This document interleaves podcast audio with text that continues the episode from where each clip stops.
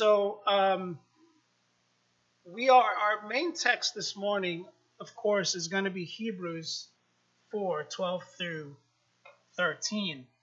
But what I want to start with is, um, you know, I love detective films, right? I don't know about you guys, but one of my favorites in the past was Columbo. And um, I enjoy Columbo. I'm, a, I'm I watch a lot of old movies, guys. Um, I, my my wife says I have an old soul. Um, um, I don't know if that's a honey. Is that a compliment? Yeah. And so yeah, I watch a lot of old movies. You know, like you know, I, I like Frank Sinatra. I like all those guys from back in the day. I like the Rat Pack and you know all that stuff. And and so I watch I watch Columbo, and you know he's you know, he's just this guy that he just really doesn't care about much apart from just catching the bad guy. You know, you, you look at him and, you know, he doesn't care much about his appearance. He's, he's worn the same raincoat throughout every single series, right? And he doesn't really care much about anything else but catching the bad guy. And um, I'm certain some of you have, have gotten sucked into a detective or crime, crime drama at uh, one time or the other. Even this morning, you know, when I was getting ready and uh, ironing, you know, my cl- my clothes, um, you know, I, I kind of do an okay job. But I was ironing my clothes at the same time. I was watching some old episodes of Batman and Robin. Come on, Brian. Right? Some old episodes of Batman and Ryan and and um, Robin some old episodes of Batman and Robin with uh, with the Riddler there, you know, and and he had these riddles that he was he was throwing out there, and you know, Batman looking for clues and Robin looking for clues, and and they're trying to figure out, you know, what's going on, what is the Riddler up to, you know. But imagine for a moment that you were a detective on a case, looking for evidence to solve a mystery. Right? Imagine that that was your job. Why are you looking for evidence? It's it's a path to the truth. It's how you find out what really happened. Right? And so we're often confused. Sometimes we're even confused about our faith. Right? We have these questions in the back of our mind about our faith. Right? And but but we choose and we choose odd or wrong paths to find the truth about our faith. We will look in different places. We'll go online trying to figure out answers to our faith. Right? Many people have done that and have gotten some really strange answers that have led them astray to find answers to their faith. Right? Have you ever felt confused about your faith? Maybe you feel you need more evidence. Maybe you have you've had or made bad choices and you chose odd or wrong paths in search of truth. You know, just as a detective looks for evidence to solve a mystery, we can use the Word of God to uncover the truths about our faith. But we must be receptive to that truth. Right? When we find these truths, we have to be receptive to it. You know, the, the danger is that sometimes we find the truth in the scriptures and then we want to even question that and go to the internet about that too, rather than just being receptive to that. And so, after all, the scripture, as we learned last week, is God breathed word. That's where the truth is at. But how do we uncover the truth with the Word of God? We do that with the help of the Holy Spirit. And so let's turn our Bibles, as I mentioned before, to Hebrews 4, starting in verse 12. It says, For the Word of God is alive and active, is sharper than any double edged sword. It penetrates even to dividing soul and spirit, joints and marrow. It judges the thoughts and attitudes of the heart. Nothing in all creation is hidden from God's sight. Everything is uncovered and laid bare before the eyes of Him to whom we must give account. You know, the Word of God is living and active. Living and active. And so here, the author of Hebrews is explaining that the Word of God is powerful and relevant to its audience. It's alive because why? It endures forever. You know, Psalm 119, 89, it says, Your word, Lord, is eternal. It stands firm in the heavens. Psalm 119, verse 89. You know, the Holy Spirit continually works in and through the words of Scripture. Right? It goes along with the word of Scripture. The Holy Spirit is there working with the word to help us. And this is what the author of Hebrews means when he says that the Bible is living and active. It is alive, right? As it works through us and with us, it, it has life in it. And that life is the Holy Spirit. And so God speaks to the individual through the scriptures via the Holy Spirit. Sometimes I think we can, like I said last week, we can read this book and feel like it's just a book with paper, right? This is a live book because of the Holy Spirit. The Holy Spirit didn't simply inspire the writers of the Bible, He also continues to inspire the readers of the Bible. And so it goes along together. Holy Spirit inspired word and Holy Spirit inspired readers go together. So there's no way we should read this and not be impacted. Scripture is not static and lifeless, but forever imbued and, and, and permeated with the Spirit of God, the Spirit of life, the same Spirit of life who raised Jesus from the dead and now lives within us. The Spirit who speaks to our, to our spirits and ministers to us through our lives. It's the same Spirit that moves throughout the Scriptures. And so, for this reason, we should approach Scripture with an expectation. As we read it, there needs to be this expectation as we open it. We should come to the Bible expecting God to speak to us.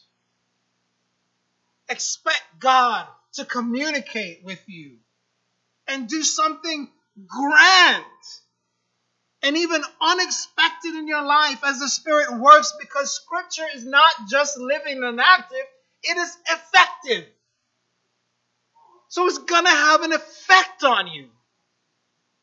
That needs to be the expectation. That as you go through your devotional, what am I to expect? How am I going to be transformed this morning? Not just as a duty. I, I feel like our church at times teach these things like it should be a duty or a checklist. It is not as such. The Holy Spirit needs to work through us and in us. And so, the Holy Spirit is on a mission to fulfill the purpose of which it was spoken. Do you think you approach the scripture with an expectation? Do you approach the scripture expecting to receive something? Or are, are you approaching the scripture out of duty? Are you approaching it out of, oh, well, this is just something I need to do this morning because I was told I need to do it? Isaiah 55 11. So is my word that goes out from my mouth. It will not return to me empty, but will accomplish what I desire and achieve the purpose for which I sent it. Jeremiah 23 is not my word like fire, declares the Lord, and like a hammer that breaks a rock in pieces. 1 Thessalonians 2 13. And we also thank God continually because when you receive the word of God, which you heard from us, you accepted it not as a human word, but as it actually is the word of God, which is indeed at work in you who believe. The word of God is at work in you. Do you believe that? That if you believe, it is at work in you. Guys, I want us to look at the Word of God different. So that when we are studying it, we're excited because it's going to do something amazing in our lives. I want to encourage you to pray before you open your Bibles during your devotional times. Ask God to speak to you as you read the scriptures. Sometimes I think we, we open our Bibles or we pray before we open our Bibles, and the prayer is usually sometimes just about us. God, do this for me today. Help me with this. No, how about saying, God, reveal this to me? Make this clear to me today. Help me to understand this today. That's usually my prayer because I know that I ain't smart. I ain't the smartest guy in here. A whole bunch of engineers in here, so you all know. So I gotta pray. I was like, God, make this clear. Because if I, if my desire is to do what this says, if I don't understand it and I go and do something that is contrary to what it says, then I'm in trouble. If I teach something contrary to what it says, then we may be in trouble. Unless unless you're like an Ethiopian eunuch who's going to go back and study what I said. Right? The more we read the Bible, guys, the more we will find that we are not the primary actors, but God is. And so, as we take the action to read Scripture, we may come to find that God is the one acting on us. God is the one acting on us as we read the Bible. God, in a mysterious and metaphorical way, is acting on us. And He's actually reading us. How about that? He is the one, through the scriptures, through the Holy Spirit, reading us. Our hearts, our minds, looking back at us and saying, What are you doing? Are you understanding? Are you applying? You know, the next step in vehicle technology, you guys have probably already seen this, heard of it. It's uh, very uh, popular right now, or, you know, is self driving cars, right?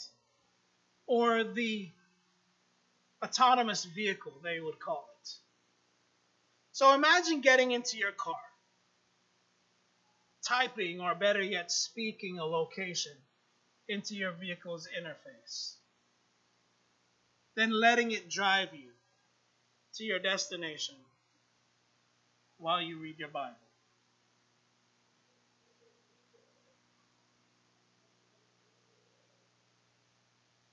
Or you surf the web.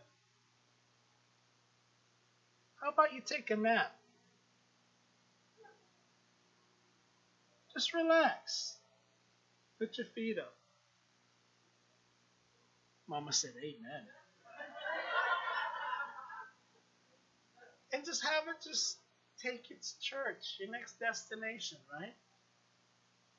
You know, if you ever get an opportunity to operate operate one of these vehicles, it might appear to those around you that you're doing all the navigating and driving, but really, your car is, not you. Unless they really see you with the book in front. Right? The same is true as we study the Bible.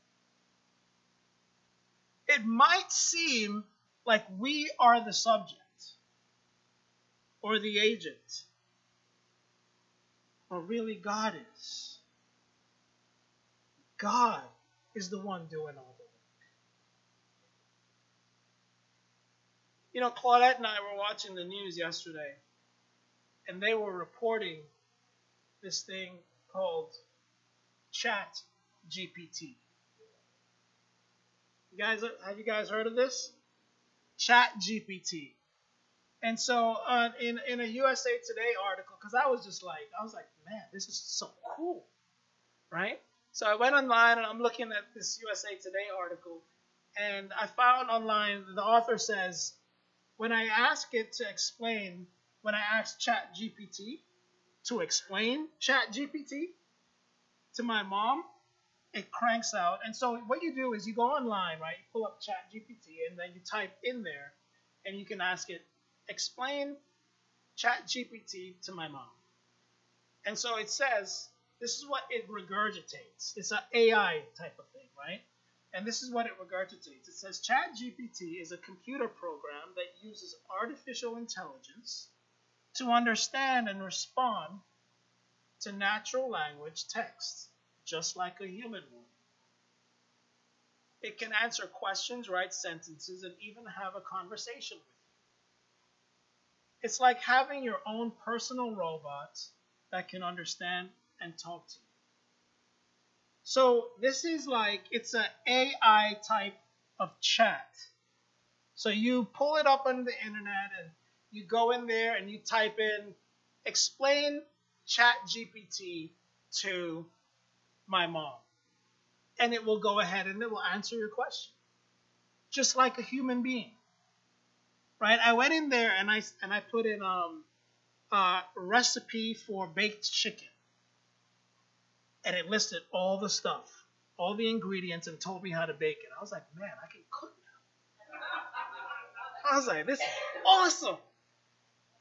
I'm just kidding. Just just joking. Right?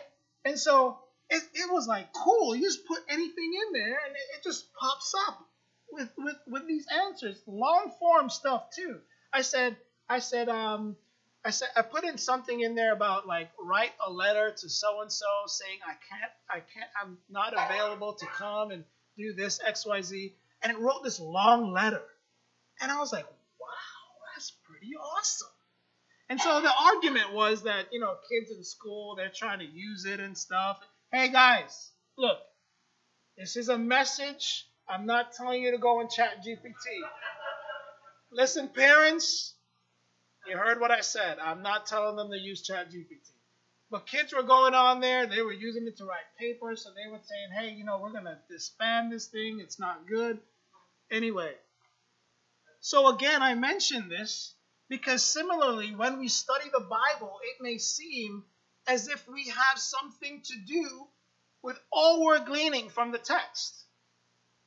But it is God who is the agent of it all.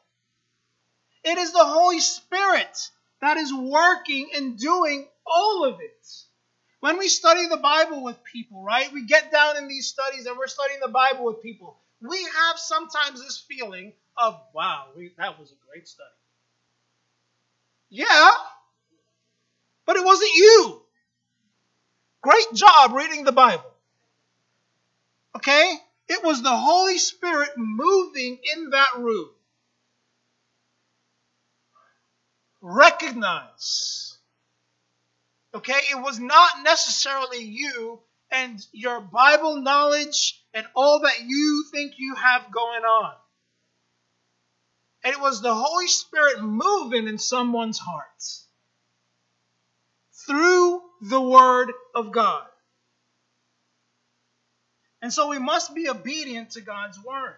You know, Israel, Israel rebelled at God at, at the Word and would not hear his voice. It says so in Psalm 95. Therefore, they wandered in defeat for 40 years. And so, I implore you, recognize the Holy Spirit's work as you read and study the Bible. The Word of God is sharper than any double edged sword. If we can have the next slide. I'm having slide trouble. Sharper than any double edged sword. You know, when we interact with the text, the Spirit speaks afresh and anew to us. You know, it's truly remarkable, even miraculous. You know, and as we read the scripture, even passages that we that we've read a hundred times in the past. You ever notice this? Passages that we've read a hundred times in the past, the Spirit incisively it it it it, it, it becomes like this two-edged sword where it will mean one thing one time when you read it and something else another time. Right? It speaks it speaks to us in our present moment and can contextualizes the message to fit our current situation. You know, with this in mind, we should never grow weary of reading Scripture. Even texts that we are extremely familiar with, that may seem redundant, like the one we read this morning. Many of us in here have probably read that so many times. And as I read it, you're probably like, oh, yeah, I read that scripture. Because through the presence and activity of the Spirit, the Bible has the power to speak a fresh word to us in every season and stage of our lives.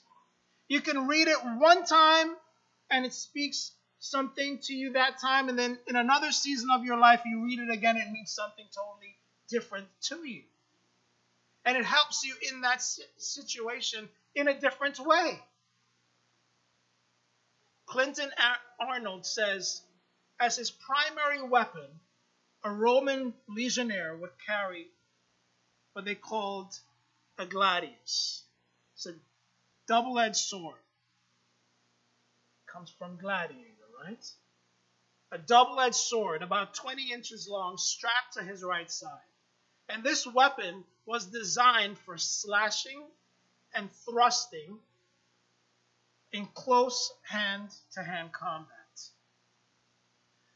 Another commentary, Bruce B. Barton, he says, a sword's double edges made it ideal for cut and thrust strategy. Simon Kistemaker says in the ancient world, the double edged sword was the sharpest weapon available in any arsenal. A double edged sword. And so Warren Wiersbe, he says that the Word of God is also a weapon. It enables us to fight. And Hebrews 4:12 tells us that the Word of God is living and active. It is sharper than any double-edged sword. You know, a few of a few of you may know that I have many interests. I will mention an interest today, and I mention another interest tomorrow. I have so many interests, right? And things that I dabble in from time to time, um, they just vary. One of the things I enjoy um, learning and reading about are knives and swords. And in fact, I do collect pocket knives when I actually went and visited visit to visit the farmers, we went into um, a an was it an antique shop went into an antique shop and they were looking around. All I was interested in, do they have any old pocket knives? Well, some really old ones that are pretty cool, right? And so, doing my research, I realized that one of the sharpest swords ever made was forged in the 18th century in 18th century India and other parts of Asia. And it is the Damascus sword. The steel used could, could stay sharp through many battles, several battles, and it's still sharp.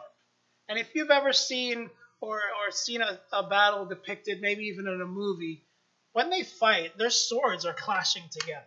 It's hitting metal on metal, right? And these swords could stay sharp even through that. And some blades proved so sharp that they could cut through falling silk and slice stones in half. Now that's a sharp blade. Our text today boldly claims that Scripture is even sharper. That Scripture is even sharper than that. That the word, that the sword um, two edge the two edge depicts the words potency and power in exposing and judging the innermost thoughts of the human heart. The word never wields a dull edge. That's John MacArthur. You know, if you collect knives, it is inevitable, right? That you're going to cut yourself once or twice. Once or twice. And that is just how it is. It may be it may be bad, but it, it may not be bad, but it will happen. Right? Less than a year ago, I was um, fidgeting with one of my pocket knives, and it was a it was a knife that I it was I think it was right before we had um, the marriage retreat. And it was a knife that I had just purchased. It was a Benchmade bug out. Right?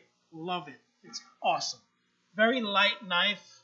It's a really cool knife. It's a pocket knife, flips open. I love it because it's very light. It's like feather.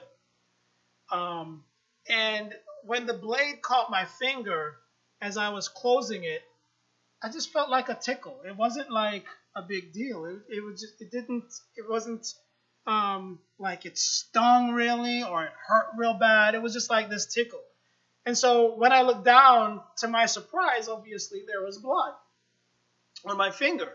And so the Benchmade prides themselves on a sharp knife, right? That mean, and that maintains the blade. They will even have you, if you'd like, you can send the knife back and they'll sharpen it for you. Right? They'll sharpen the blade and send it back to you. And that's for free. Right? Because they pride themselves on that. And so what I realized was that after, you know, because of the blood, it had gone through skin and flesh with no problem at all. Now, according to Hebrews, Scripture is so sharp it cuts right into your life almost without you realizing it. Just like a very sharp knife.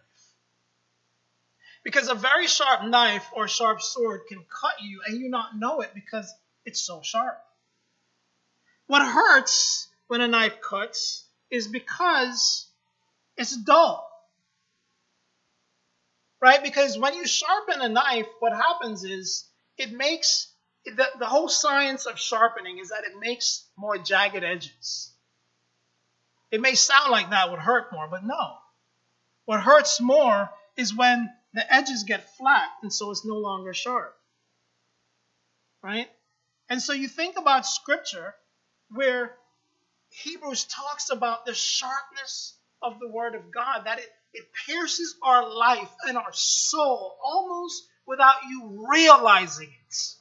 As you're reading and studying it, because of the Holy Spirit, it gets into your soul so deep that you don't even realize. That is how sharp God's word is. The difference is that the writer of Hebrews isn't talking about a pocket knife, but a sword, a weapon that would not just cut into a finger, but could easily go right through your body into heart, liver, kidneys, lungs, like a Damascus sword would. No escape from the Word of God. God's Word is a sword. It pierces your heart. It moves your soul. It does something to you that could be uncomfortable later on. But it's okay. It's okay. It gets in there without you knowing it, but later on, there's this discomfort, right? Like, whoa, that just happened. Revelations 1, Revelation uh, 1, verse 16, it says, In his right hand he held seven stars, and coming out of his mouth was a sharp, double edged sword. His face was like the sun shining in all its brilliance. Ephesians 6 17 says, Take the helmet of salvation and the sword of the Spirit, which is the Word of God. You know, through the scriptures, the Holy Spirit does a work in you that you sometimes do not even realize is happening. Positive change and personal growth are only possible if we're open to the leading and guiding of the Spirit. Yes, reading the Bible can be like driving an autonomous vehicle, but we can also, in our stubbornness, choose to turn that setting off and go our own way. One of the main roles of the Spirit is to convict us. That's why the Spirit works with the Scriptures. To judge the thoughts and the attitudes of the heart. If we're not open to the convicting power of the Holy Spirit, then the Bible will lose its, tra- its, tran- its transformative potency in our lives. We have to be open to the Bible convicting us. Because if we're not open to that and it, it loses that power, that potency in our lives, then it becomes like any other book. You might as well read Harry Potter. Harry Potter's a good book. And so to conclude, what I would say is Hebrews 12 is the answer to all our spiritual condi- holds the answer to all our spirit, spiritual conditions. If we allow the word to judge us and expose our hearts. Too many Christians fail to hear and heed God's word and thus rob themselves of blessing. It takes diligence to mature spiritually. And so disciples need to apply God's word, faithfully. I want to offer you a reading plan. I generated a reading plan um, to go through Genesis in two months. Many of you have probably started reading something already, but I want to offer this to you guys. I'm going to post it on. That's pretty tiny. I'm sorry. I'm gonna I'm gonna go ahead and post it on um, on GroupMe uh, for you. Um, but it's a it's a reading plan that starts from um, from t- tomorrow, January 30th, until April 2nd. This is it goes through all of Genesis from Genesis 1 to uh, 50, and it's basically going to go along with the series that we're going to be doing starting next Sunday on Genesis, right? and so um, you know it's it's probably some some some days you'll read one chapter, some days you'll read less, um, and you can do this while using the SOAP method. And so as you read,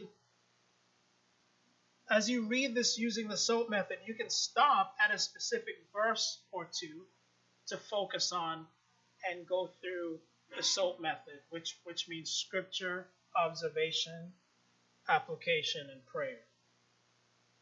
And so, along with SOAP, we're going to start having adult Sunday school in February. Um, you know, we're going to definitely go ahead and, and keep you updated on that.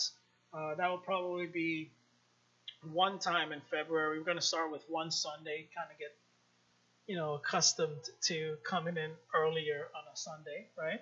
And so we're going to start with one Sunday, and um, that would probably start at about maybe about 9:15 or 9:30. We'll see, but we'll keep you updated on that. And so, you know, science textbooks are full of all the basic ideas, formulas, um, and information needed to move move on into any field of scientific study or profession, right? And there is no way to advance in your education and become a doctor or a researcher without understanding the basics. Would you agree? Right? You don't want to go to a doctor that didn't understand the basics of science. I wouldn't. Right? How would we feel if we enrolled in nursing school or an advanced class without having read the foundational books first? When it comes to stories, including the Bible, the same holds. What comes in the beginning is necessary to understand anything that happens later. We must understand the Torah in order to advance in our study of the Bible. And so I pray that you enjoyed this series on how to read the Bible. And my hope is that you have picked up something helpful to improve your relationship with God and the scriptures. And so I'm asking you, please join us next week as we start a new series on the book of Genesis. It's called Genesis Stories from the Beginning, and that is, which of course, Genesis is part of the Torah, and I hope you enjoy that as well. And so, to God be the glory. Amen. Amen.